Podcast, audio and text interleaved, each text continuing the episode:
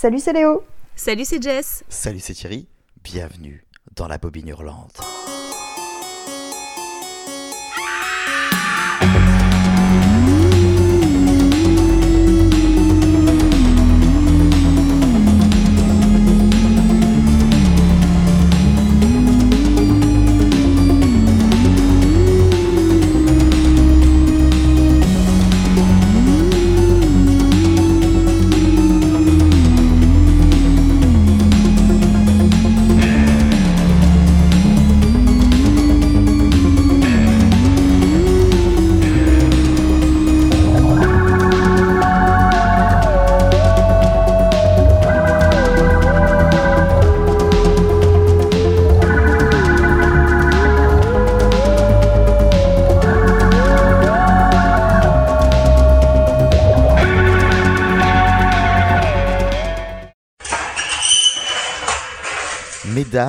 Bienvenue dans les couloirs de notre hôpital spécialisé. Vous pouvez donner vos vestes à l'infirmière Ratchet juste là. La visite risque d'être longue. Après nous être intéressés à des cas plus communs, nous avons décidé de nous pencher vers des cas très particuliers. Alors qu'ils avaient des carrières très prolifiques, les réalisateurs que nous étudions ici ont opéré une sorte de sortie de route. Parmi les trois cas que nous allons vous présenter aujourd'hui, deux n'ont d'ailleurs jamais retouché une caméra. Nous avons fait appel à vous pour tenter d'élucider le mystère autour de ces œuvres qui nous intriguent. Votre expérience envers les Cluedo et autres crimis devrait nous aider à trouver les pistes manquantes. Bon, comme vous voyez dans ce couloir, le premier cas fait partie de ceux qui ont tant bercé notre enfance, qu'apportaient aussi nos premiers émois horrifiques. Joseph Junior, enfin, que vous connaissez sous le nom de Joe fait partie de ces figures incontournables dont on connaît forcément l'un des métrages. De Gremlins à Small Soldiers, le cinéaste nous propose un univers vif, bardé de références savamment digérées, où ses influences nourrissent son imaginaire débordant. Les petits monstres verts cèdent la place à des créatures mythologiques comme les loups-garous de Hurlement, ou des monstres plus réels tels que les piranhas. De la science-fiction avec l'aventure intérieure, avec Explorers, des comédies proposant un regard sur l'Amérique et la création, avec Panic à Florida Beach ou The Burbs, il y en a pour tous les goûts. Pourtant, les années 2000 opèrent un tournant drastique dans la qualité des films proposés. Après les Looney Tunes passent à l'action, très décevant mais regardable, comprendre c'est toujours mieux que Space Jam. Euh, il me semble qu'il était à la, à la, base instigateur du, du Space Jam et c'est pour ça qu'il a fait les Looney Tunes passent à l'action pour un petit peu bah, parce qu'il n'avait pas pu faire son projet jusqu'au bout et du coup il a fait un peu pareil. Temps, mais il, a euh... être, il, a dû être, vexé quand il a vu Space Jam. J'ai pas vu Space Jam perso donc. Euh, je... C'est une horreur. Pas bien. Je l'ai vu une fois, je déteste.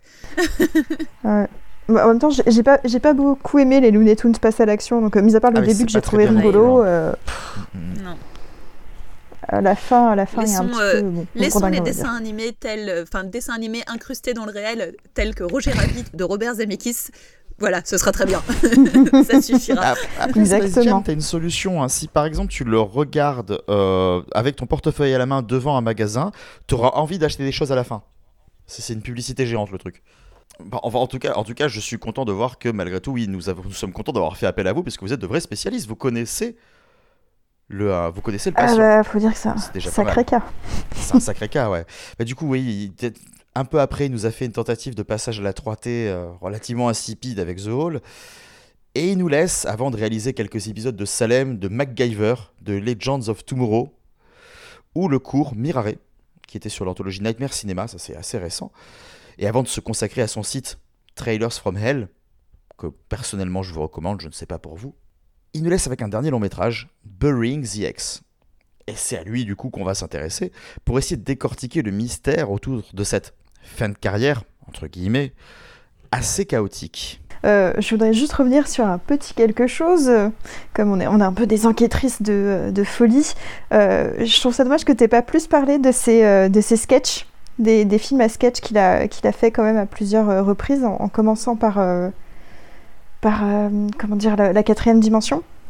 C'est vrai qu'il a participé à la quatrième dimension, il participe même au film. euh, Oui, non, mais quand je dis la oui, c'est pour ça que je parlais de. Là, je parle que vraiment que des longs métrages. Et euh, un segment que je trouve vraiment bien. Et d'ailleurs, je crois que c'est un, vraiment un de ses tout premiers euh, films quasiment. Euh, qui, euh, qui où on voit déjà un petit peu euh, toute sa patte, euh, le côté, le rapport à, la, famille nucléaire traditionnelle, le rapport au cartoon et un petit peu au, côté décor oppressant, maison oppressante et la manière de jouer avec les décors. Et on continue avec Amazon Woman on the Moon. Et puis, je crois qu'il en a fait un petit peu en fin de carrière. Je pense que Jess, tu seras peut-être plus, plus au taquet. Moi, je connais surtout sa participation plutôt à, à certains épisodes de séries, en fait. Donc, genre Histoire fantastique, euh, les Masters of Horror, épisodes des experts ou de Salem, ce genre de choses-là. Après, sur, sur les films à sketch, bah, il y a son film euh, Cheeseburger, film sandwich, de toute façon, qui est compté comme ça. Oui, c'est ça, Amazon Woman on the Moon en Voilà. In, in. English, in, in, in the text. In English, ouais. Je me rappelle de, bah, de Nightmare Cinema dont Thierry nous a parlé dans son, son introduction sur Mirare, du coup. Fear Paris, il n'est pas sorti. Exactement. Ça, je sais pas, euh, nous, si, euh, si un jour il y aurait quelque chose qui fera qu'il sortira. Et je ne connais pas euh, Straight Edges, où, où il a fait, je sais, un segment aussi. Pareil, ça me dirait. Mais je, je l'ai pas vu. Non, non, non. C'est- Je sais que c'est euh, Sean S. Cunningham qui est, qui, l'a, enfin, qui est, je crois, instigateur du projet, il me semble. Et c'est, euh, c'est un film d'horreur à sketch euh, américano-japonais. Je sais pas où il est trouvable, rien du tout. Oui, j'ai- j'ai j'ai essayé de le trouver, je l'ai pas du Mhm. tout trouvé. Et lui, il fait du coup, il fait le segment euh, Wrap Around. Et ça veut dire que je trouve qu'en général, il est assez brillant euh, dans, ses, euh, dans, ses, dans les films à sketch, parce que je trouve que finalement, le moyen métrage lui convient beaucoup mieux. Je suis assez d'accord. Je trouve qu'il est vraiment très très bon euh, là-dedans. C'est vrai qu'on est, on est, on est parti sur autre chose, mais on, on parle pas du tout de sa fin de carrière, là. Le euh, côté euh, euh, enquêtrice good cop, bad cop, là, on est surtout bad cop, bad cop. Mais après, cela dit, c'est assez intéressant que vous parliez de ça parce que nous, ouais, malheureusement, dans notre institution, on s'est même pas intéressé à, à ses cours et à justement tous ces films à sketch dans lesquels il a participé. Et il y a peut-être des indices là-dedans. Donc c'est pas plus mal que vous mettiez ça en avant. Mais tout à fait, pour euh, comprendre pourquoi euh, Bearing the X est aussi euh, une fin de carrière chaotique. Mais par contre, pour revenir sur le côté fin de carrière et revenir sur le film qu'il a fait donc juste avant, The Hall, moi je, je, je l'ai trouvé plutôt sympathique. Ouais, moi aussi, je l'aime bien. Je trouve que y- on, on retrouve tout ce qu'on tout ce qu'on aime de, 'fin, de lui. Euh, Il y a cette brave petite histoire de famille. Alors ça paraît un peu désuet par rapport à ce qu'on a l'habitude de voir maintenant et le côté euh, famille nucléaire dans la petite banlieue, bon, mais ça a son charme finalement. Euh, J'ai trouvé que la- les scènes finales de, euh, comment dire, de, comment pourrait dire, de d'hallucination fonctionnent très bien, qu'il a fait un travail sur le décor qui était très intéressant réellement et que c'était euh, c'était pas si mal. Enfin, moi, je me suis bien plongée dedans. J'ai euh, j'ai trouvé bon, les personnages sont pas excessivement bien écrits, mais euh, ils sont adorables, on va dire. Il y a la petite Hayley Binet euh, qui, euh, qui est dans un de ses premiers rôles et qu'on a vu récemment dans Swallow. Et c'est toujours, je trouve, très sympa de voir les, les rôles de, ces acteurs qui ont maintenant une carrière un petit peu plus, un petit peu plus affirmée. Donc dans leur premier, premier rôle débutant, c'est toujours un petit peu, un petit peu mignon. Et euh, euh, je sais pas, je trouvais que ça, ça, ça tenait le coup. J'étais pris dedans très vite. Je trouve que le rythme est très bon et euh, le, le final assez euh, grandiose finalement pour, euh, pour ce type de film. Et ouais, et même chose, je sais que Thierry, tu l'as vu il y a pas très très longtemps et je Oui. crois que de mémoire, t'as pas trop trop adoré. Non. Et euh, moi, je sais que c'est un petit film, un petit peu. euh, J'aime pas forcément utiliser ce terme, mais le côté un peu plaisir coupable, c'est-à-dire que j'ai plaisir à le regarder de temps en temps parce que bah, il m'a quand même collé des petits frissons et que je le trouve plutôt sympathique et, euh, et que j'aime bien effectivement cette histoire un petit peu. c'est peut-être un peu bateau, effectivement, mais sur moi, en tout cas, ça fonctionne. Du coup, je, je trouve pas ça tant décevant parce que ça reprend pas mal de thèmes chers aussi à, à Joe Dante, en fait. Et exactement. Puis le fait qu'on continue à voir ces cartoons qui passent à la télé et qu'on voit dans Ouais. pratiquement tous ces films, je trouve ça toujours très sympa et j'attends le moment où on va voir des cartoons euh, à la, à la télévision.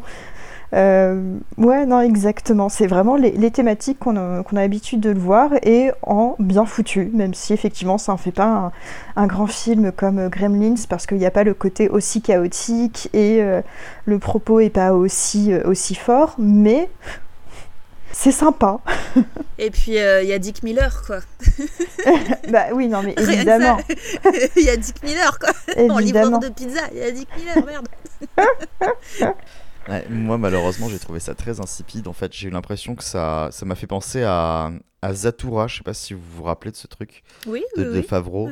Qui était déjà pour moi une espèce de, de sous-Jumanji pas foufou et là j'avais l'impression de voir euh, une version encore plus euh, enfin voilà plus euh, comment dire leader price Low cost, ouais voilà plus peu. low cost tu vois Ouais. de, Mm. de ça avec oui évidemment des choses que je reconnais euh, chez Joe Dante donc j'avais quand même l'impression de le voir à la barre ce qui est déjà plutôt appréciable mais euh, mais bah, sans grande implication. Je pense qu'après, c'est moi qui n'ai pas réussi non plus à me mettre dedans, ce qui fait que j'aurais peut-être vu un peu plus de fourmillement de détails, comme vous avez pu le constater dans l'intention qu'il y avait dans les décors, dans tout ça.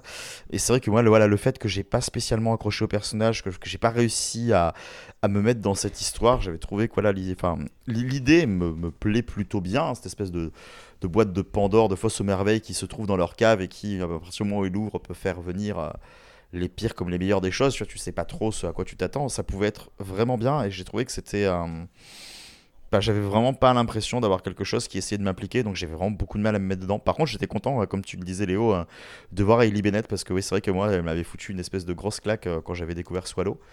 Et ça fait plaisir de la voir avant ça, en fait, puisque je crois pas que je l'avais déjà vu dans un rôle antérieur à, ce film-là. Oh, si, si, si. Bon, je sais pas si tu l'as vu, mais le comeback avec Drew Barrymore et, euh, et Hugh Grant. Tu l'as, tu oh, l'as vu Je me rappelle, je me, ouais, je me rappelle plus. Elle joue l'espèce de pop star, enfin l'espèce de Britney Spears euh, un peu barrée là. J'aurais, j'aurais pas, je l'aurais pas identifié là, tu vois. Moi, je l'avais vu, je l'avais vu dans Marley et moi. Je m'en rappelle aussi. c'est pas forcément. Euh, J'ai pas et dans euh, Hardcore Henry aussi. C'était avec Jennifer. Mm. Ça avec Jennifer Aniston, ça Marley et moi, c'est ça Oui, c'est avec Jennifer Aniston. Il ah, faut voir si je situe le bon truc. Et, hein. comment il s'appelle et Owen Wilson. Et, Owen Wilson, merci. Hmm. Une histoire de toutou, trop mignonne.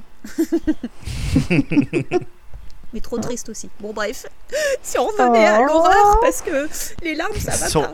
si on revenait à autre chose de triste, c'est ça?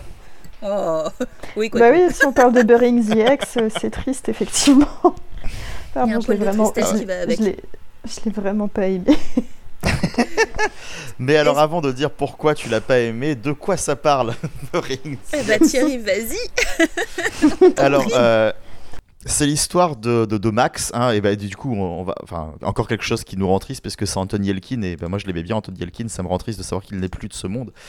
Mais bref, on, va, je, vais pas, je vais pas divaguer. mais arrêtez euh, la tristesse, Julie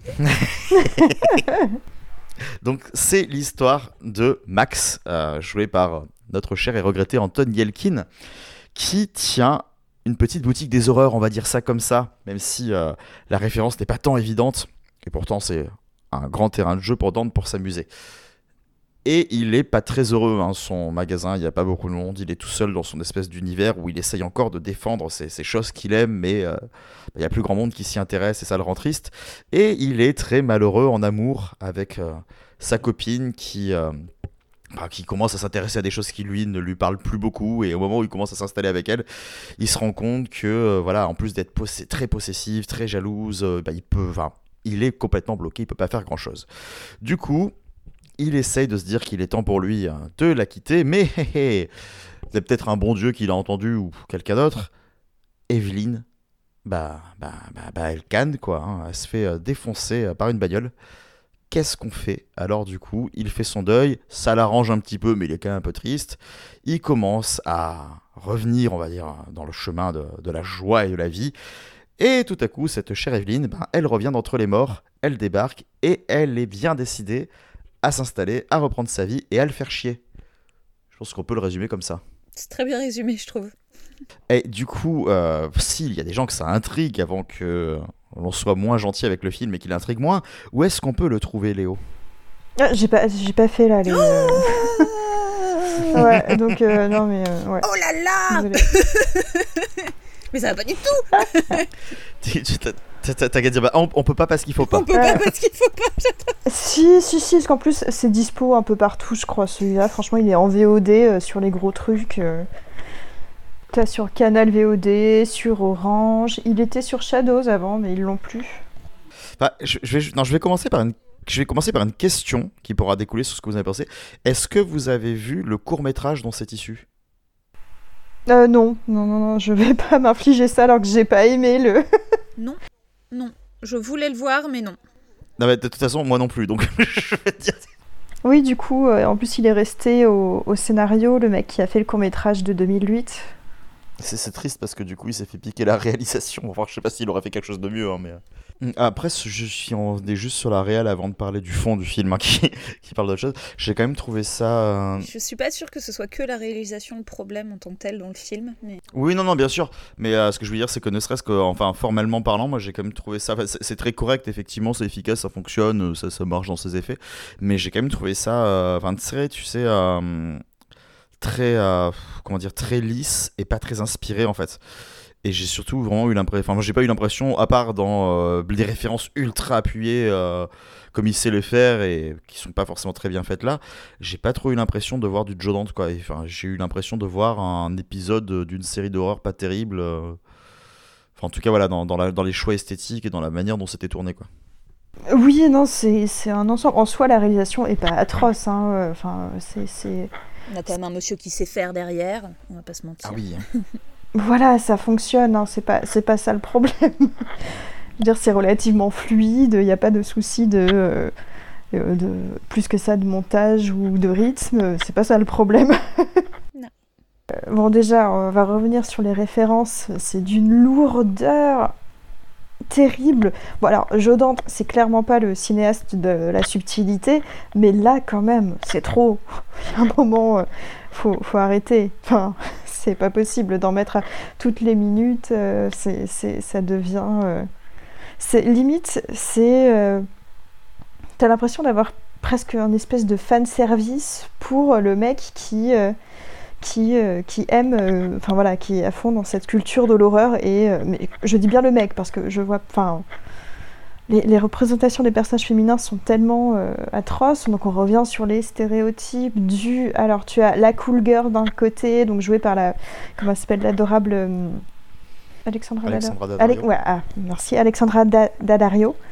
Euh, qui est vraiment le stéréotype de la fille qui connaît absolument tout, toutes les références, qui tient le, le, petit glacier mais cool avec des noms cool et qui et, qui est pas chiante et qui saoule pas et qui voilà machin. Et de l'autre côté, euh, la fameuse ex qui est réellement le euh, stéréotype de, euh, de la meuf chiante. Tu dis mais pourquoi Enfin à quel mot Enfin pourquoi on a encore besoin de représenter à l'écran ce type de relation où euh, une femme qui réussit mieux qu'un homme est forcément du coup chiante et castratrice parce que c'est un peu ça le problème. Lui, il s'emmerde dans un travail qui euh, n'a pas de sens, alors qu'en soi, euh, c'est quand même plutôt sympa de travailler dans une boutique de d'accessoires horrifiques et il y a pire quoi, on n'est pas dans du grand capitalisme. la meuf qui est en plus intéressée par l'écologie, euh, elle a l'impression que. Mais alors, c'est pas la première fois que dans ces films, je Dante a une espèce de dent contre cette espèce de vibe écologiste. Déjà dans Gremlins 2, il faisait une petite, euh, petite pichenette. Euh, je sais pas si vous vous souvenez un je, moment. Je pense qu'il est pas vegan, ça, clairement. C'est ça, sauf que, bon, autant quand t'as des petites pichenettes comme ça dans les films, ça passe tout seul, et pourquoi pas, quand c'est un personnage entier qui est ridiculisé pour ça, je trouve ça franchement dommage. Et encore une fois, elle, réussit mieux, elle a le, travail qui l'intéresse le plus, qui en plus est censé l'épanouir, parce qu'elle écrit sur un sujet qui, l'intéresse sur un site qui fonctionne. Et tout ça, c'est ridiculisé, c'est montré comme quelque chose de, de, mauvais. Oui, parce qu'elle en devient insupportable. C'est ça. Elle en devient insupportable de ça. C'est ça. Et du coup, tu te dis, mais non, en fait, c'est. Enfin, c'est juste un mec qui se sent castré par euh, sa meuf, quoi. Et, et tu dis, bah, ouais, est-ce qu'on a vraiment envie de voir ça encore? Enfin, est-ce qu'on peut pas passer à autre chose? Est-ce qu'on peut pas dire, bon, bah, c'est cool qu'une meuf ait réussi à faire quelque chose de bien de sa vie et qui fait du. Enfin, c'est juste euh, relou d'avoir ce type de représentation, quoi. Oui, parce qu'elle va, elle va au bout de ses convictions en tant que telle. Hein. et qui sont pas euh, si non plus extrêmes que ça, quoi. Enfin... Non, c'est ça. Mm. C'est ça, franchement. Mais c'est d'ailleurs pour ça que je voulais euh, volontairement euh, mal pitcher, en fait, en restant du point de vue de Max, parce que clairement, ça a l'air d'être celui de Dante. Hein. Et. Et enfin, c'est, vrai qu'au final, on, est, on est du point de vue d'un personnage qui a l'air de, de, refuser des choses qui pourtant sont assez normales.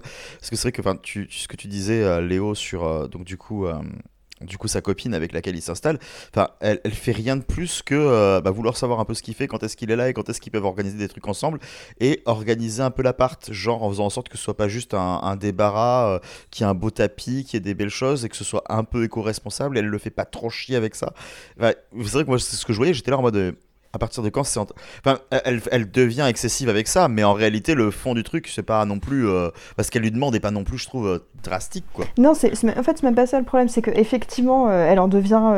elle est écrite comme excessive au milieu du film, parce que c'est vrai que changer la déco d'un appart sans demander, bah non, ça tu le fais pas, effectivement, c'est, pas, c'est pas la chose à faire. Mais du coup, pourquoi décider que cette personne chiante est forcément écolo et pourquoi rester sur ces stéréotypes de la meuf qui est chiante? Enfin, et encore une, encore une fois, pourquoi, pourquoi rendre une fille, entre guillemets, cinglée?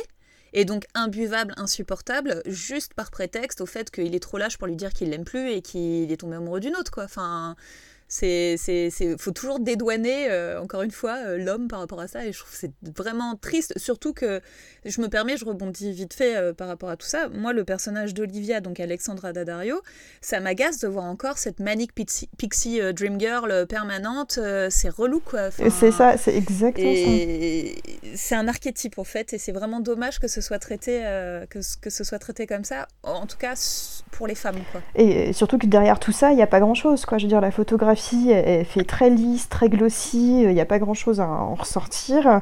la mise en scène, bon, elle est fluide, elle fonctionne, mais il y a pas, il y a pas, c'est pas très inspiré comme on disait au début.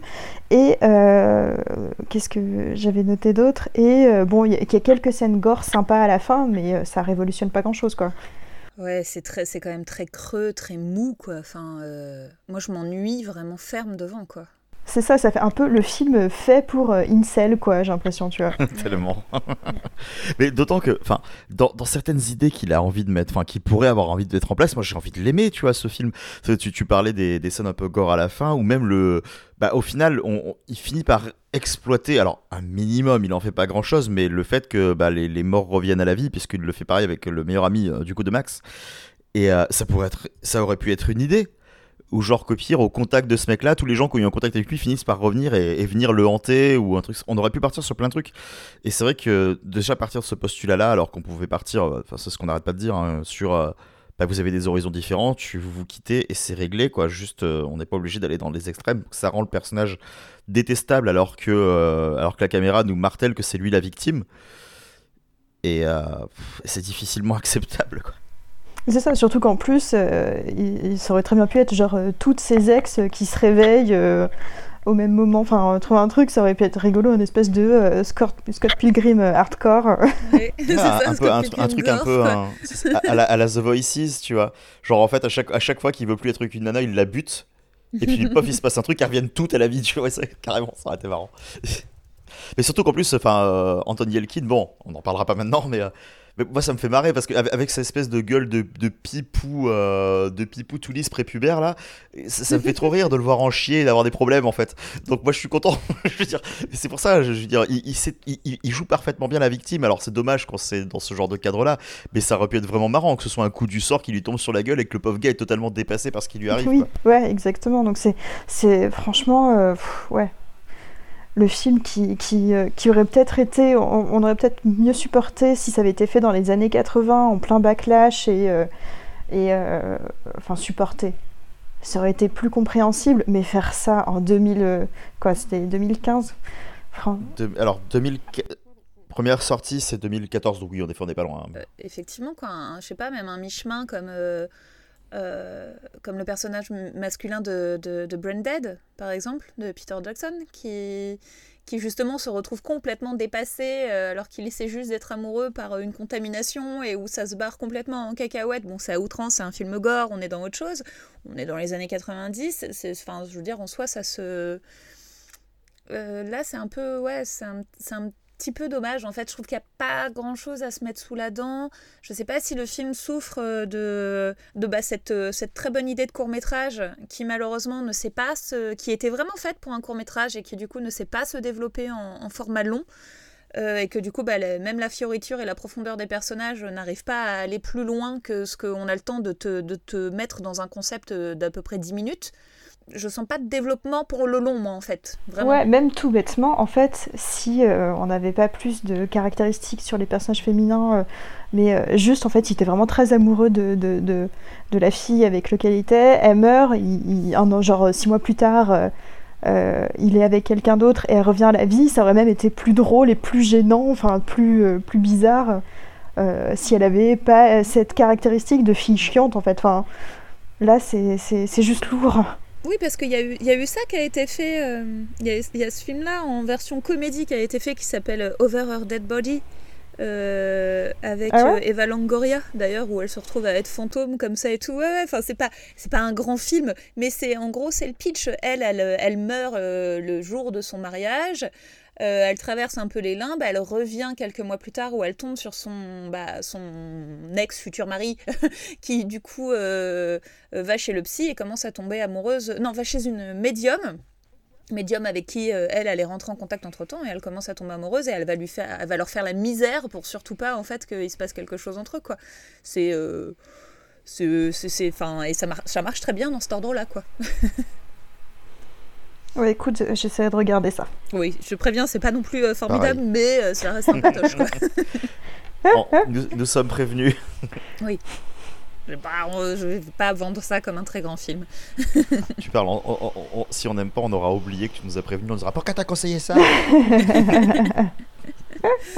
Oui, c'est ça, je vais me faire taper dessus. Déjà que vous m'avez assassiné à la fin du dernier épisode, ça commence à bien faire. heureusement, oh, que Joe Dante a réussi à me réanimer, moi aussi. Mais tu étais en train de gagner au Cluedo, on voulait pas. Ah oui, Léo est très mauvaise perdante. Hein. Euh, elle a pas mal de ah, cadavres dans son placard qui datent de toutes les parties qu'elle a faites. Oui, bah, j'aurais pu avec toi. C'est pour ça que je gagne à chaque fois. si elle vient de voir qu'elle te dit tire une carte, t'as intérêt à tirer la bonne. C'est clair. Pour le second cas que nous voulions vous présenter, nous nous intéressons à quelqu'un qui n'a pas réellement quitté les radars, même si son dernier fait d'armes a déjà 7 ans. Barry Levinson est d'ailleurs libre d'aller et venir dans notre institution quand bon lui semble, et ne vient que pour répondre à nos questions. Ce qui nous a interpellés, c'est que dans sa capacité à toucher à de nombreux genres, soit la comédie avec Good Morning Vietnam, Toys, Bandit, le drame avec Rainman, Sleepers, la science-fiction avec même Sphere, la satire politique avec Wack the Dog, Man of, the, Man of the Year, des films qui ont toujours des thématiques similaires mais qui utilisent leur médium pour les euh, décliner, l'horreur n'a pas été parmi ses prédilections. Mais pourtant, en 2012, il s'intéresse à un style assez précis, le fan footage, et propose The Bay. Le métrage a d'ailleurs une sacrée réputation, dont nous allons aujourd'hui décortiquer les rouages.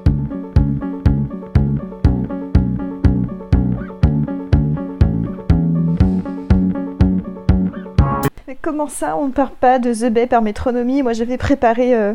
Tu pas J'ai préparé sur ça. Je comprends pas. Alors, on va pouvoir aborder notre gentil patient, notre gentil patient mignon. Euh, pourquoi je dis ça? On dit n'importe quoi.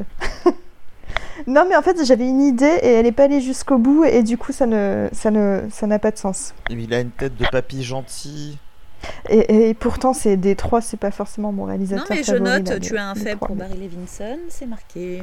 Non, mais, mais voilà, c'est celui qui euh, qui a pas l'habitude de faire de l'horreur et qui euh, qui fait euh, qui a fait plein de films intéressants, drôles, bien faits.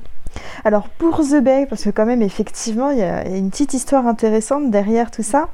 à l'origine, il voulait faire un documentaire sur alors sorry for my French, Chesapeake Bay, qui est donc euh, une, une baie reconnue pour, euh, pour être excessivement polluée, et donc euh, il, s'était beaucoup renseigné sur, sur ces problèmes de pollution, sauf que eh bien, pas de bol, le sujet était déjà pris et un documentaire a déjà été euh, commandé. Donc, euh, pour pas faire une redite, mais pour quand même se servir de toutes ces recherches qu'il avait faites, il a décidé d'en faire un film de fiction. Et du coup, il est parti sur euh, un principe de fan footage, évidemment, parce que le fan footage est quand même... Ah non, pas tout de suite d'ailleurs. À la base, il faisait un film de fiction classique. Il a commencé par écrire un film de fiction classique, mais il s'est rendu compte que euh, le, film de fan footage était quand même bien plus percutant. Et d'ailleurs, c'est assez euh, intéressant à noter, parce que dans ce film, en fait, 80% des informations qui sont données sont véridiques, enfin, son vrai existe qui rend le film encore plus flippant.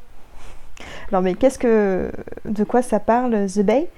On suit une, jeune, une jeune femme qui, lors des événements, était apprenti, était un journaliste stagiaire et faisait un petit peu, normalement, c'est des sujets un petit peu de, comment dire, de euh, les gens sur la plage, enfin les gens, enfin sur la plage, les gens euh, à côté de l'eau, vraiment, euh, les gens vont à la fête foraine, enfin quelque chose de très léger, et qui se retrouve à devoir couvrir une infection, enfin une, bactérie qui, contamine le lac et qui bouffe de l'intérieur les, gens, enfin quelque chose d'assez terrible. Effectivement, c'est terrible. et voilà, elle se retrouve à couvrir ça. Et l'intérêt de tout le film, et c'est tellement bien fait, c'est que absolument tout est fait en phone footage avec les technologies actuelles. C'est-à-dire, il y a des, des extraits euh, de, euh, de, caméras de surveillance, des extraits de euh, vidéos prises par le téléphone, des, des, des, extraits de conversations Skype. Et, et c'est. Enfin, c'est millimétré.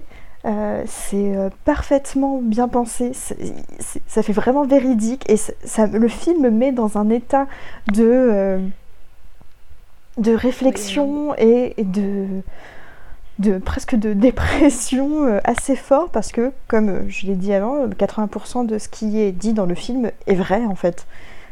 Et c'est vrai que ça fonctionne, ça fonctionne vraiment super bien. Je me permets, je rajoute juste un petit élément technique. Euh, donc il y a quand même 21 supports numériques différents en fait. Euh, qui sont utilisés dans le film, euh, plus des appareils photo numériques, webcam et tout le tralala. Ça a été tourné en 18 jours en Caroline du Sud et du Nord. Et pour l'inspiration de, cette, ce parasite, il s'est inspiré de l'isopode, qui est un, parasite mangeur de langue des poissons. Voilà. Voilà, voilà. pour le, petit plus. oui, d'ailleurs, ça s'appelle un isopode dans le film, non? Le terme est utilisé Oui, je crois qu'il a hein. réutilisé le terme isopode, ouais. Ouais. Mais oui, il est sur Shadows. Sur Shadows. Mm. Et sinon, il a été également, euh, il est aussi sur euh, Prime Video et il a été euh, réédité en Blu-ray il y a quelques années pour ceux qui ont, qui ont envie de se le procurer aussi en format non dématérialisé, en format matérialisé donc. tu fais ça beaucoup mieux que moi, Léo. Hein. Je te jure, là, je t'en veux. non, mais c'est rigolo, j'observe de loin. Ouais, c'est ça, j'observe de loin. Surtout que je ne l'ai pas fait non plus, donc du coup, je triche, euh, je triche euh, en ouvrant Google. Quoi. Oui, bah, de toute façon. C'est vrai que là, les films de cet épisode sont quand même relativement euh, faciles à trouver. Enfin, on n'est pas. C'est contemporain, donc oui, en plus, ça aide. C'est pas comme les crimis, quoi. ouais, voilà, ça sort. Ben oui, euh, euh, enfin moi j'ai vraiment beaucoup beaucoup aimé le film en fait, et pourtant c'est un film qui m'a résisté euh, pendant un sacré moment. comme je disais en fait avant, il a quand même une bonne réputation. Hein. il fait partie de ces de footage qu'on met souvent en avant en disant le film est bien, regardez-le quoi. Et, à chaque fois que je voyais son affiche, j'avais eu le truc, je fais non, j'ai pas envie de le voir quoi. Euh, je, m'imaginais que, euh, ouais, enfin, qu'est-ce que fout Barry Levinson là-dedans euh, Il sait juste pas quoi faire et ça lui ressemble pas. Et, du coup, je vois vraiment, j'avais une espèce d'a priori, d'appréhension catégorique sur, sur ce film. Et du coup, je suis très content qu'on l'ait regardé via un corpus qui m'a ce qui m'a forcé un peu à mettre la main à la pâte. Et euh, parce que j'ai été très surpris dans le bon sens. Et pourtant, euh, je suis très très très difficile en fond de footage. Hein. Euh, ça, enfin, vous deux, vous le savez, là, j'ai découvert, on en avait parlé, j'ai découvert Blair Witch il n'y a pas très longtemps. Détesté. J'aime pas le fond de footage, ça ne m'emporte pas. J'arrive, je comprends ce que ça essaie de faire, ça ne m'emporte pas. Mais par contre, quand ça fait du transmédia comme ça et que ça utilise plusieurs justement plusieurs euh, médiums qui ne sont pas justement la caméra portée tout du long, euh, ça me parle beaucoup plus et ça m'implique beaucoup plus et j'ai beaucoup, euh, je questionne énormément la véracité de ce que je vois, alors que je sais que je suis devant un film de fiction. Et sachant, voilà, en plus sachant le contexte de celui-là, quand tu sais que tout ce qui est montré quasiment est à peu près réel, mais il est du corps autour, c'est c'est très grinçant. Ça m'a fait penser un peu à, à Redacted justement de, de De Palma, où lui, c'est totalement, enfin, ce qu'il montre est totalement fictionnel, mais il utilise des cadres extrêmement réels pour montrer l'horreur de la guerre. Et moi, ça m'avait captivé en me disant, oui, bah, de toute façon, si on met une caméra dans le désert et, qu'on filme, c'est sûrement ce qu'on verrait. Et, euh, et, donc, voilà, là, je me disais, ouais, ce truc-là pourrait tout à fait, enfin, au-delà du caractère très fantastique, même si euh, les bactéries, ça peut prendre plein de formes, hein, et ça peut tout à fait évoluer comme ça par la suite.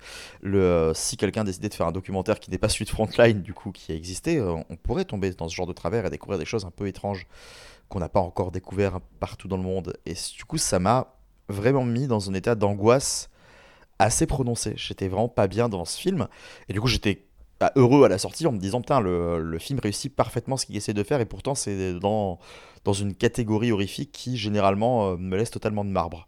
Voilà, donc là je parle plus de ressenti plus que de la qualité du film, mais euh, effectivement, le, je trouve ça assez brillant, je trouve ça très réfléchi, très monté, très complexe à faire aussi, parce que ça, ça prend tellement de points de vue différents, ça montre tellement de choses, il faut quand même réussir à, à monter ça de manière cohérente, et, euh, et, je trouve ça assez brillant. Je trouve quand même que même si j'aime pas le style, je trouve que le style est un exercice assez complexe, et, euh, et du coup je comprends sa réputation, et, et je la soutiendrai à l'avenir. Bah pour moi, c'est un film que j'ai découvert vraiment à l'époque de sa sortie et euh, que j'ai vu et que je revois toujours avec plaisir. Et effectivement, je confirme, c'était pas faute de le recommander à Thierry, mais il voulait pas. Donc je suis contente que, que tu l'aies enfin vu et qu'en plus de ça, tu l'apprécies parce que euh, bah, au-delà de l'idée euh, même euh, que je trouve euh, intéressante de, retrouver, enfin de trouver Barry Levinson là où on ne l'attend pas et qu'en plus, encore une fois, ça fonctionne, le film est, porté. Alors moi, je suis pas une méga fan non plus du fan footage. Quand en plus on mélange un petit peu tout le temps les supports, tout ça et tout, moi au contraire, j'avoue que ça me perd un peu. ça me perturbe dans la véracité en fait euh, des, supports techniques, mais ça c'est pas très grave. Je m'en détache très vite dans ce film-là parce que j'ai vraiment l'impression de voir un documentaire avec vraiment des faits authentiques, avec euh, vraiment quelque chose de caché, euh, enfin sans tomber dans le complotisme, hein, mais je trouve que ça fonctionne vraiment super bien on a beau, par exemple, la, narration principale se fait par la journaliste en fait qui est interviewée quelque temps après les événements, donc on sait qu'elle, elle s'en sort, mais c'est vrai quand on voit le métrage et comment tout est, est, remonté, on se dit comment en fait elle va s'en sortir, parce qu'à un moment donné c'est tellement euh, rapide et efficace comme, euh, comme Parasite, et, en plus il y a plein de, plein de, techniques cinématographiques de l'horreur en fait qu'on retrouve. Euh, ça peut être le coup de la... de du mec qui a son, sa main dans la bouche d'un poisson et le parasite qui sort et ça ça fait, ça fait sursauter c'est épidermique. Le couple qui saute dans l'eau et qui disparaît dans un bouillonnement où on se croirait pour le coup dans bah, Piranha par exemple ou ce genre de choses. On retrouve ce côté un comment dire presque zombifié euh, comme ça dans, la ville la ville qui se retrouve désaffectée ce côté euh, très euh, alors que c'est pas forcément le cas puisque c'est censé être dans la baie du Maryland, mais ce côté presque insulaire, encore une fois, il arrive un truc, euh, c'est juste ici, c'est juste à ce moment-là, et c'est, on sait pas. Euh, du coup, on retrouve voilà le côté presque dans de la mer avec Amity, enfin toutes ces petites choses là qu'on voit. Ah, je suis d'accord. Par... les scènes dans l'hôpital aussi qui sont très qu'on, voit quand même assez. voilà. Voit... Non mais clairement, enfin c'est, je suis totalement tu, tu, tu, me, tu me, tu oui, voilà, voilà, enfin, je, Mais, je, je euh, plus sois. Mais du coup, ouais, c'est vraiment un, un ensemble au-delà de, de, des, des, différents supports euh, utilisés euh, vidéo. Il y a vraiment aussi euh, plein d'instants d'autres films en fait dans le genre. C'est diablement efficace c'est et c'est très perturbant euh, notamment par la véracité des informations euh, qui nous sont bombardées pendant le, pendant le, film. Mais c'est vraiment perturbant, quoi. Il a quelque chose euh, d'extraordinairement anxiogène qui marche à tous les coups, quoi. C'est assez qu'on l'ait vu ou pas. moi, quand j'en ai parlé après l'avoir revu pour le corpus, la plupart des gens, c'est ce qu'ils m'ont dit ou, ou comment en mode. il me déclenche une angoisse celui-ci où il fonctionne super bien, c'est super bien fait. Enfin, non, j'avoue que là, chapeau monsieur qui n'est pas habitué du genre euh, de, faire, de livrer un métrage aussi intéressant. Quoi. Ouais, je suis totalement d'accord. Je, trouve que euh, ce qui ressort un petit peu de la filmographie de Barry Levinson, enfin j'ai pas tout vu parce que le monsieur a une filmographie longue comme, euh, voilà, enfin longue comme mon bras. Et si au début de sa filmographie il est beaucoup dans la comédie et il vient de là de des comment dire de, la comédie de plateau on va dire enfin la comédie euh, style The Late Show et compagnie, euh, petit à petit, il s'est tourné, je trouve, à quelque chose de très euh, très recherché, très sourcé, très bon élève premier de la classe, mais bien fait. Je trouve que dans ses derniers films, Euh, c'est pour ça que The Bay finalement fonctionne assez bien avec la fin de sa filmographie, parce que si on regarde par exemple Sphère ou euh, Des hommes d'influence, euh, il, est un petit peu dans... Déjà, bon, Des hommes d'influence, c'est pratiquement un fond de footage, si je ne dis pas de bêtises. Il y a enfin, un fond de footage, un, un documentaire. Un, un, documentaire, in fresh in the text.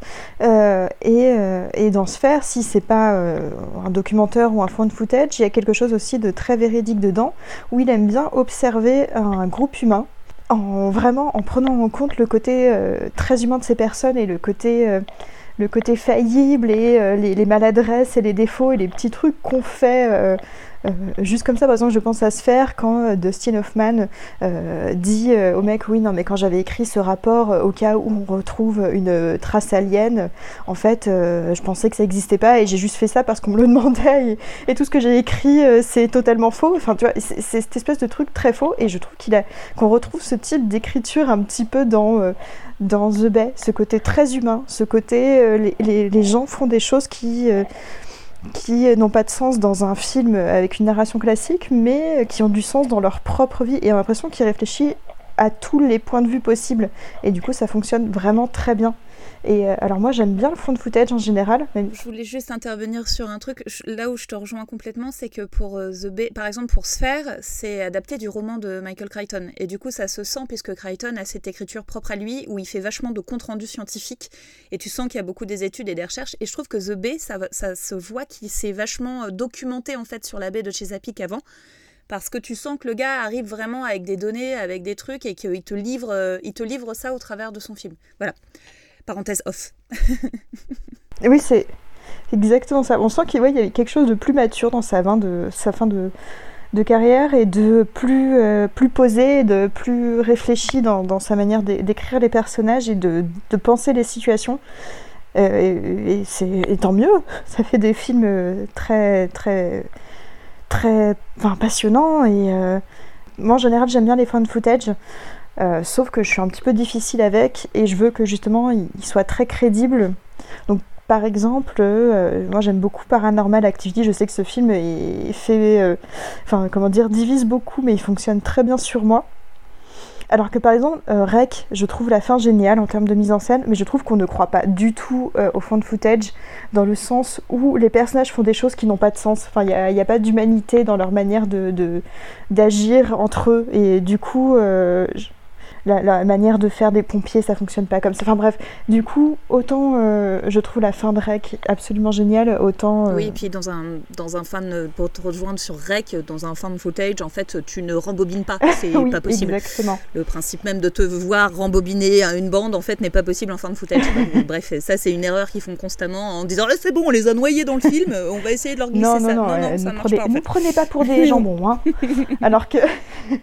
Alors que The Bay, tu, imagines très bien cette journaliste essayer de récupérer toutes ces données à gauche, à droite pour faire cette espèce de, documentaire qui va être une preuve euh, pour le, futur. Et euh, d'ailleurs, ça me fait penser, j'avais oublié de dire au début, au moment où on parlait donc de comment il avait pensé son film, euh, il avait, Barry Levinson a réfléchi à la catastrophe de Pompéi. Et il s'était dit, s'il se passait quelque chose comme ça actuellement, eh ben, en fait, on aurait euh, des moyens de savoir ce qui s'est passé. On aurait des données partout parce que le monde est, sous surveillance permanente, on va dire. Euh, et, du coup, on aurait des preuves visuelles de ce qui s'est passé, comme, comme là. Donc. En tout cas, je sais pas si vous, euh, enfin, si vous l'avez bien ressenti comme tel, mais de toute façon, oui, c'est quasiment pas. Je trouve qu'en fait, il a aussi une vision de l'Amérique qui est très fataliste. Mais ça, après, ça se ressent euh, dans, quasiment, dans quasiment tous ses films. En fait, tu parlais de, des hommes d'influence. Il avait fait aussi un, autre format euh, qui était très euh, presque documentaire, qui était Man of qui n'était pas sorti euh, du coup en France. Ah oui, c'est euh, Robin Williams euh, qui. qui joue un espèce d'animateur de talk show, bah, comme dans justement Good Morning Vietnam, et qui en gros veut se présenter à la présidence et qui, a, fait, qui arrive à monter les échelons en ridiculisant les autres. En fait, il a aucun programme, il a rien, mais juste parce qu'il est rigolo, qui fait rire les gens. Et, en fait, il a un côté voilà, bah, très fataliste sur la manière dont, dont, dont, le gouvernement américain fonctionne. Et à chaque fois, je trouve qu'en fait, il arrive à dénoter des manières de décrire l'Amérique, mais jamais avec le même genre de satire. Et là, c'est la façon aussi dont, au final, euh, quand tu vois la façon dont ça se passe dans, enfin, dans ceux qui sont en train d'analyser la situation euh, de loin et qui sont censés les aider, et qui mettent des freins de partout et qui un peu les laissent en se disant c'est pas grave, euh, on va les sacrifier, on viendra nettoyer derrière et puis personne ne saura rien quoi.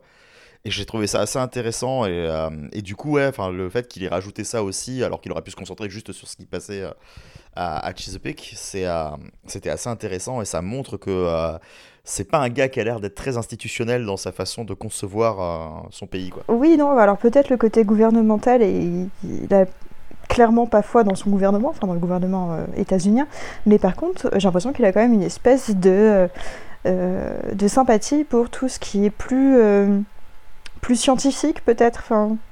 Ah oui, non, je pense que, enfin, je pense qu'il il est très, enfin, il est très ancré dans le factuel en fait, et ce qu'il considère comme étant euh, tout à fait viable euh, l'est pour lui. Et c'est pas un complotiste, quoi, je veux dire. Mais même quand tu, même quand tu regardes Sleepers, euh, moi qui est un film dramatique que j'aime beaucoup, que ce soit dans le système de narration ou dans non, moi je l'ai trouvé lourd, pardon. Dans ah le, ah moi j'adore ce film, mais et je, je, je, trouve ça très bien aussi en fait qu'il sa manière de narrer en fait cette histoire et ce vécu et de, de, de le mettre en scène, euh, pareil, je trouve qu'il y a un côté euh, très euh, factuel qui essaie de ramener une vérité en fait et de faire justice. Et en dehors du coup des clous très très États-Unis et compagnie et gna gna gna quoi. Bah moi j'ai pas, j'ai pas, justement je trouve que c'est le film qui s'éloigne plus de, de ce principe-là. J'ai l'impression qu'il a voulu faire son Scorsese bis. Ah ouais? Euh, Ouais, et qu'il allait dans le pathos à 300%. J'ai trouvé ça d'une lourdeur. Ah, c'est dommage parce que le, sujet, je trouvais que le sujet c'était vraiment euh, euh, le moyen de faire quelque chose de, de très, très engagé, de, de, de, très subtil. Enfin c'est quand même un sujet très délicat et j'ai trouvé qu'il en avait fait... Oh mon dieu, j'étais très... Je l'ai vu très jeune, donc du coup, euh, je pense que j'avais été très influencé parce que, bah, il, enfin, dans mon souvenir, il était très très choc. Mais du coup, c'est peut-être parce qu'il est un peu lourd. Enfin, en tout cas, moi, je l'avais vu jeune et ça avait énormément marqué. Je l'ai pas revu depuis. Je ah sais pas. Moi, je l'ai vu en je l'ai vu en 97, euh, donc j'étais, j'avais 10 ans et euh, je me rappelle que c'était, c'était chaud. Oui, je pense, que, je pense que le voir jeune, effectivement, c'est, c'est peut-être la meilleure solution. C'est beaucoup plus marquant. Parce que du coup, mm. ça marque. Par contre, c'est vrai que le sujet est, même s'il n'y a pas de trop de scènes choc, euh, ah bah, c'est quand même explicite. On le traiterait pas de la même manière aujourd'hui. C'est ouais. clair. Ouais, c'est explicite quoi. Donc euh, bon. Bon, mais écoutez, on va proposer à Monsieur Levinson de rentrer chez lui, hein, parce qu'effectivement, il n'y a pas grand-chose de plus à nous expliquer que le fait que c'est un très bon réalisateur et qu'il a juste fait, euh, il n'a pas fait une entorse, il a juste fait une continuité de sa carrière dans un thème différent. Si je puis me permettre, il a fait comme une petite entorse, mais, mais ce n'est pas The Bay. C'est Rock the Casbah. Je vous conseille de regarder Rock the Casbah. je ne sais pas ce qui s'est passé. On va faire comme si ça n'existait pas. bah moi, j'ai fait comme si ça n'existait pas. Celui après The déjà, j'avais eu un petit peu de mal. The Humbling, je l'avais vu en salle. Mais alors, Rock the Casbah, c'était pas possible. Ah non, c'était pas possible. Mais sans ça, bon, on va dire que lui, son traitement, on peut l'alléger un peu, ça devrait aller. ça devrait aller, ouais. Alors par contre, accrochez-vous parce que là, on va passer dans, du côté un petit peu plus surveillé quand même. Hein. Donc vous allez sentir des yeux sur vous. On a plus d'infirmiers, on a plus de gardes. Vous comprendrez. Comme vous le voyez, nous avons bien capitonné cette partie de notre hôpital. Le dernier auteur vers lequel nous allons nous pencher étant considéré comme un maître de l'horreur, nous avons préféré prendre toutes les mesures sécuritaires nécessaires. Nous lui avons laissé que ses claviers et il y joue ses mélodies en boucle. Autant vous dire que la nuit, l'ambiance, c'est un peu inquiétant. Il a popularisé les codes du slasher, dépeint une Amérique gangrénée par la violence, des hommes comme de l'État. Il est le grand représentant d'un cinéma fait main, peu budgété, mais qui par l'inventivité atteint souvent des sommets. Halloween, The Thing, New York 97, Fog, Prince of Darkness, Invasion Los Angeles, L'Entre de la Folie, j'en passe, j'en passe. Doit-on vraiment vous présenter Big John? Carpenter de son nom, celui qui souhaitait arrêter sa carrière de cinéaste a pourtant, dix ans après Ghost of Mars et une double participation à l'anthologie Masters of Horror, dont tu parlais tout à l'heure Jess, ressurgit de l'ombre, proposant avec The World un ultime métrage. Depuis, encore plus énervé qu'avant de lancer le projet, Carpenter a définitivement mis fin à son travail de cinéaste, il a produit quelques projets et il fait ses tournées musicales. Sur quel genre de film nous a-t-il laissé ici C'est ce que nous allons découvrir. Alors, donc nous sommes en 1966 et Kristen, une jeune femme, se retrouve internée en hôpital psychiatrique après un incendie qu'elle aurait déclenché dans une ferme. Dans cet hôpital psychiatrique, elle est avec quatre autres pensionnaires et très vite, la nuit au début hein, notamment, il y a comme un fantôme d'une femme qui semble être là, rôdée et qui lui laisse des petites euh, pièces à droite à gauche, entre guillemets, euh, euh, un bracelet à son nom, des choses comme ça, et elle va essayer d'enquêter, malgré elle et malgré un peu aussi l'incarcération, hein, sur, euh, sur qu'est-ce que ça peut bien être que tout ça. Je, je- je peux juste rebondir sur un truc. Tu, tu peux euh, juste redire le tout début de ton pitch? Les, les quatre premiers mots? En 1966, Ouais, genre, ouais. ouais, c'est bien le problème. Disons que je, je vais rebondir tout de suite. Quand tu prends une actrice comme Amber Heard euh, dans le rôle principal, qui déjà, je suis désolée pour moi, n'est pas une très très bonne actrice, tu, tu fais en sorte peut-être, si tu veux faire un film en 1966, enfin, qui se déroule en 1966, que son physique colle à peu près avec l'époque. Parce qu'autant ça fonctionne bien avec certaines, euh, avec certaines euh, des, des, des- pensionnaires, autant elle, ça marche vraiment pas. Je trouve. hein. Bah oui, faut dire que euh, la pauvre, c'est même pas de sa faute. euh, là. je sais pas ce que faisait la costumière, mais ça va Ah pas oui, du tout. là, Enfin, la pas. coupe de cheveux, euh, elle fait vraiment 2010. C'est enfin, ça, euh, ça, c'est là pour le coup. Oui, non, je, je dis pas que c'est de la faute d'Amber Heard, mais j'ai dit juste que tu essaies de faire en sorte de, de, de, de faire ce qu'il faut pour tes actrices, quoi. J'ai jamais capté à quelle époque on était dans ce film. C'est pas, pas important en plus de toute façon, mais il y avait vraiment aucun moment où je me disais Ah oui, effectivement, c'est les années 60. Alors, si tu fais attention à ce qui passe à la radio, à deux, trois trucs, d'accord, mais, euh, mais non, quoi, il y a aucun soin, enfin, je trouve, qui est apporté pour ça. hein. Ouais, moi j'ai halluciné ouais, quand elle, elle, euh, signe sa feuille d'entrée, là, machin. Quand j'ai vu 1966, j'ai- j'ai j'ai balisé. Je me suis dit, est-ce que c'est la date de naissance de, euh, de la fille? Et du coup, grosso modo, on est dans les années 90. Je me suis dit, peut-être qu'il y a moyen. Puis j'ai vu l'uniforme de l'infirmière. Je fais, bah non, non, c'est un uniforme des années 60. Ça ne va pas, rien ne va. C'est des techniques de psychiatrie aussi euh, plus anciennes, c'est de la musique, c'est certaines actrices, encore une fois, qui ont un peu plus le look, tout ça et tout, mais c'est trop léger pour vraiment qu'on se sente à cette époque-là, en fait. Et ça, c'est terriblement perturbant, quoi. Et là, pour la, la voix, je l'ai revu pour le corpus. Je pense que je l'ai vu plus d'une dizaine de fois, ce film, hein, étant très fan de Carpenter. Euh, à chaque fois, c'est le truc réellement. Il y a d'autres choses qui vont pas dans le film, mais c'est vraiment le truc qui me dérange particulièrement. C'est euh, ce problème d'ancrage dans l'époque, où- d'où se veut le film, en fait. Ah, parce que c'est pas obligé d'être véridique, parce qu'il y a des tas de cinéastes qui euh, imaginent des costumes un petit peu excentriques par rapport à l'époque. On va citer Marie-Antoinette de Coppola. Euh, ça, ça fonctionne. C'est pas des vrais costumes d'époque, mais ça fonctionne. Là, c'est- juste un bordel sans nom et un travail qui n'a pas été fait. Et j'ai l'impression que c'est plus une genre de je m'en foutisme que réellement. euh, euh, voilà. Enfin, après, c'est vrai que je pense que le souci, c'est que Carpenter, s'en fiche un petit peu de tout ça. Et il le dit qu'il n'est pas hyper intéressé par l'écriture des personnages. Et par... Enfin, c'est pas forcément ce qui le... ce qui le passionne. Mais du coup, je comprends pas pourquoi il a fait un film d'époque. Ça me... Après, euh, moi, tu vois, moi j'ai toujours cru que c'était un film de commande, alors qu'en fin de compte, non. Et euh, mais en fait, euh, quand tu écoutes Carpenter dans, dans ses interviews depuis un moment, tu te rends compte qu'en fait, le cinéma, il veut plus, quoi. Tu te rends compte qu'il veut plus, et je trouve que ça se sent énormément dans ce film-là, qu'il y a une. Il y a un laxisme, il y a quelque chose de très fainéant, et. Euh, et si je peux me permettre une, une, une remarque euh, que je ferai un petit peu aussi pour euh, Joe Dante par rapport à Burying the X, c'est que je trouve que là, les, ces deux réalisateurs-là, bah, ils tombent un peu aussi dans les clichés de leur propre talent, de, de- de- dans tout ce qui a été... euh, on les a plébiscités pour telle ou telle chose, pour le côté, effectivement, bah, Carpenter, tu le disais Thierry dans ton intro, ce côté minimaliste, euh, plutôt dans cette recherche et tout, bah là c'est minimaliste, mais pas dans le bon sens en fait, du coup. C'est pas sur les bonnes Bah, choses. surtout- oui, on, on est quand même bah, dans un truc où c'est. Enfin, enfin, c'est de toute façon, c'est ce qu'il expliquait, lui. Ce qu'il expliquait, enfin, j'ai j'ai pas non plus trop fouillé ce qu'il a dit après le film, mais il disait que c'était. euh, les Masters of Horror lui ont donné envie finalement de faire un projet. Le script est arrivé, il a adoré, il était content. Et il était content de renouer avec le huis clos. Et. euh, Enfin, putain, ce qu'il en fait. Moi, j'ai même. Enfin, même euh, dans la gestion de l'espace, je trouve que c'est foiré. Et euh, je repense à. euh, du coup, à où c'est quand même un huis clos qui est brillamment foutu, euh, alors que ouais, il a, il a quasi zéro décor.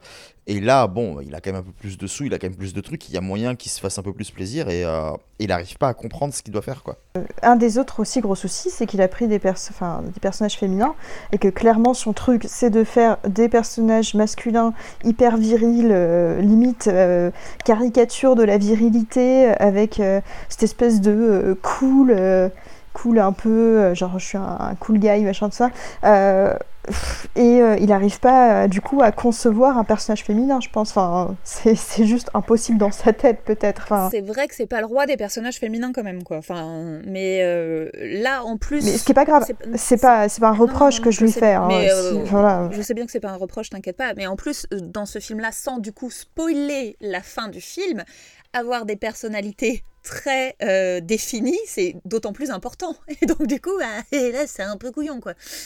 et, deuxième truc, c'est que tu as un peu l'impression que, alors, je sais pas si c'est lui ou si c'est la production, ils ont fait exprès de mettre que des jolies petites meufs euh, dans un espace clos jeunes et conventionnellement euh, belles pour un petit peu les, les, les, reluquer, quoi. Les mettre dans des situations en plus où elles sont un peu en, faiblesse et euh, dans de, limite des scènes de torture, c'était pas très agréable à regarder du coup. Bah, disons que ça reprend un petit peu le. Enfin, ça, c'est quelque chose que je déplore souvent dès qu'on traite de la psychiatrie au cinéma, notamment féminine, c'est qu'en gros, on continue perpétuellement à, à, citer ce bon vieux Freud en mode l'hystérie est purement féminine, quoi. Donc du coup, en gros, ça va être encore une fois des archétypes. Effectivement, il y a ce côté euh, un peu, peu voyeur euh, qui, qui, est présent, euh, un peu voyeur torture, genre on fait mumuse avec des, des, des, filles faibles.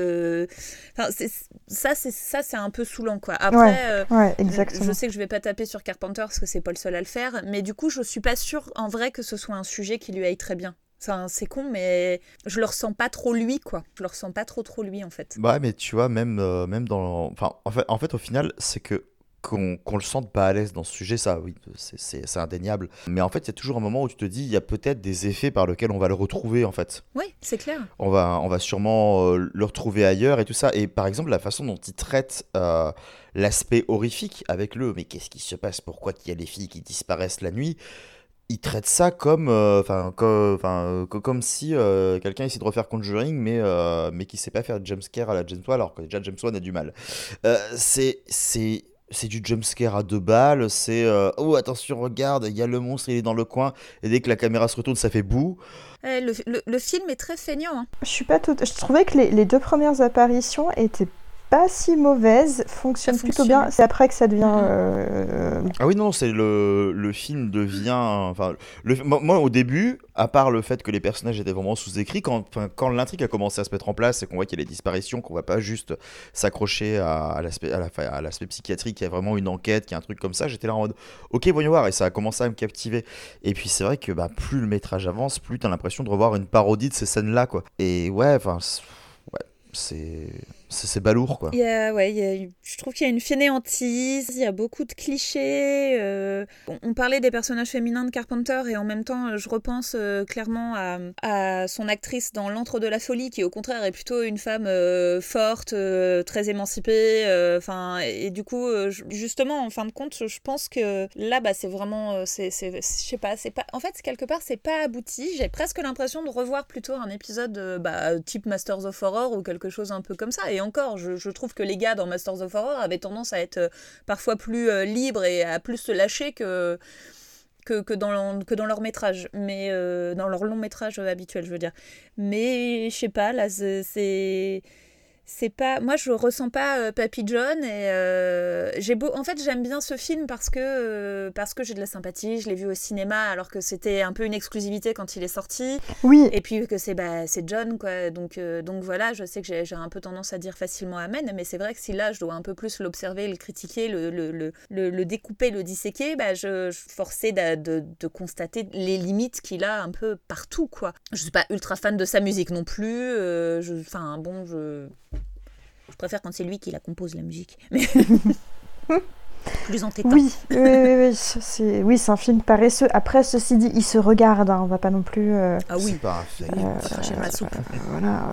Le, je vais dire le, le dénouement est plutôt sympa, on va dire. Voilà. Enfin, Et plutôt bon. bon, il y a, y a tout, tout n'est tout n'est pas à jeter, mais pff, ouais.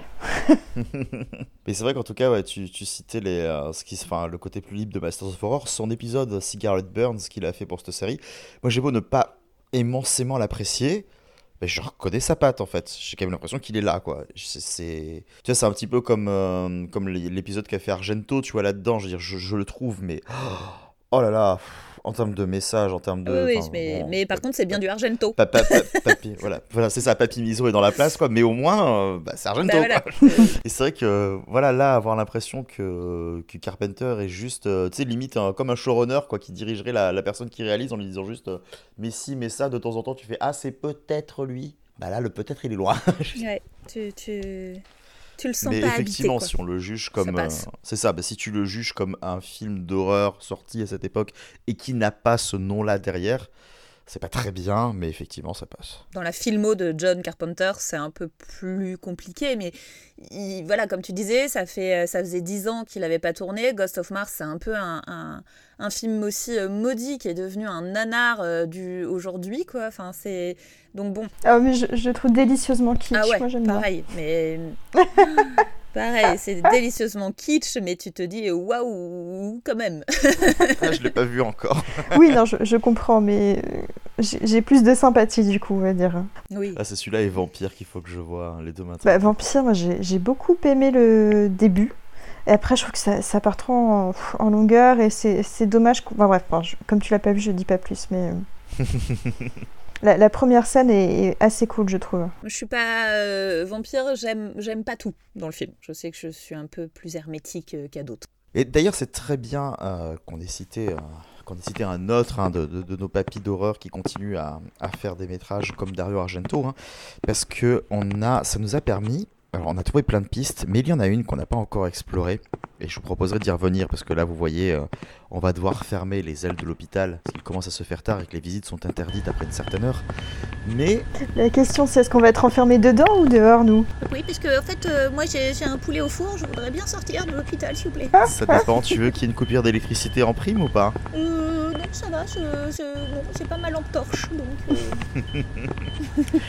Mais en tout cas, le dernier euh, candidat que nous avons reçu, Dario Argento, qui est donc enfermé dans une aile un petit peu plus loin, dans laquelle nous en reviendrons peut-être plus tard, Et lui, il va y compris. rester.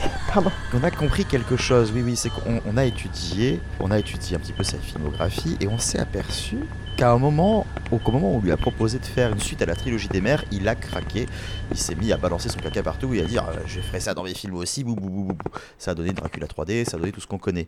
Là, on a, on a testé aussi pareil. hein. On lui a dit tu veux pas faire un quatrième volet? Je précise que ce film, ce film Dracula 3D n'existe pas. Voilà. Oh si, t'inquiète pas, il existe.